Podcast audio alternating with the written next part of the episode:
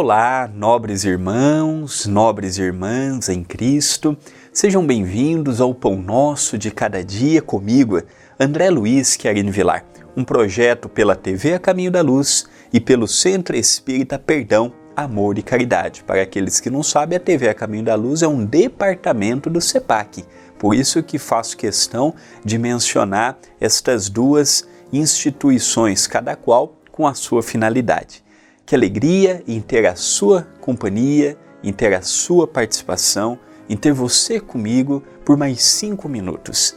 Que o nosso dia possa ser de paz, de luz e que a frase que eu ler hoje, os comentários que eu realizar hoje, possa ser pequenos estímulos a procurarmos a cada dia nos tornarmos pessoas melhores, pessoas comprometidas com a própria existência, procurando dentro de si a espiritualidade. Hoje lerei uma frase de minha autoria que está inserida no livro Passos de Luz, volume 1.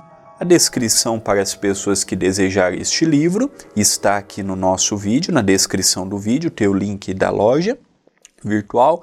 E lembrando que estes livros, os seus direitos autorais pertencem ao CEPAC. Quem quiser nos ajudar, a sua ajuda é muito bem-vinda.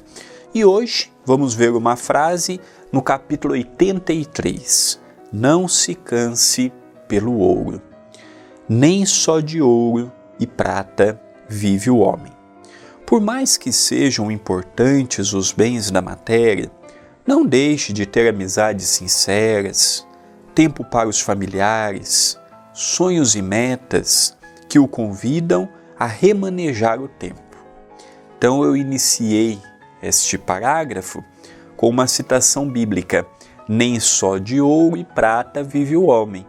Nós somos mais do que isto, ou devemos ser mais do que isto, na condição de espiritualistas.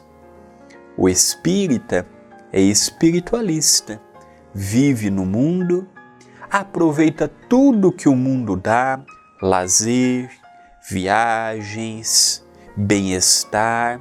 Não estamos alheios ao mundo.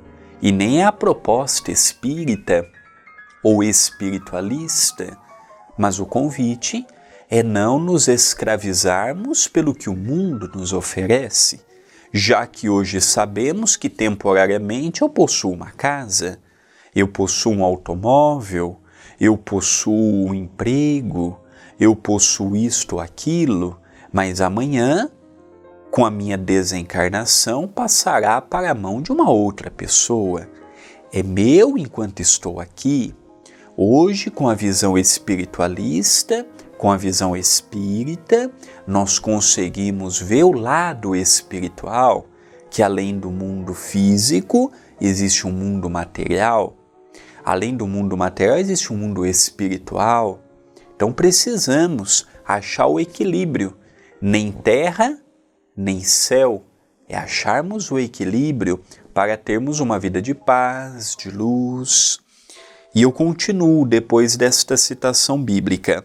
Por mais que sejam importantes os bens da matéria, e o são, pagando nossas contas, dando-nos o lazer, dando-nos a oportunidade de aproveitarmos e desfrutarmos o mundo.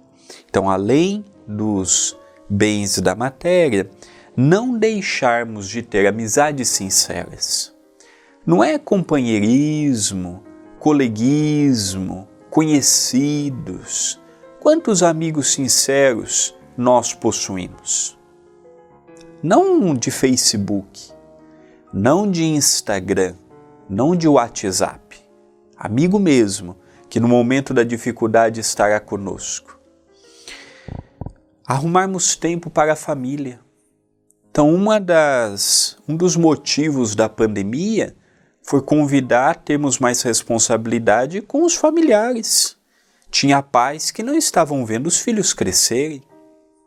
Tinham pais que não davam o mínimo de atenção para os filhos, eram os filhos órfãos de pais vivos. Olha que expressão chocante.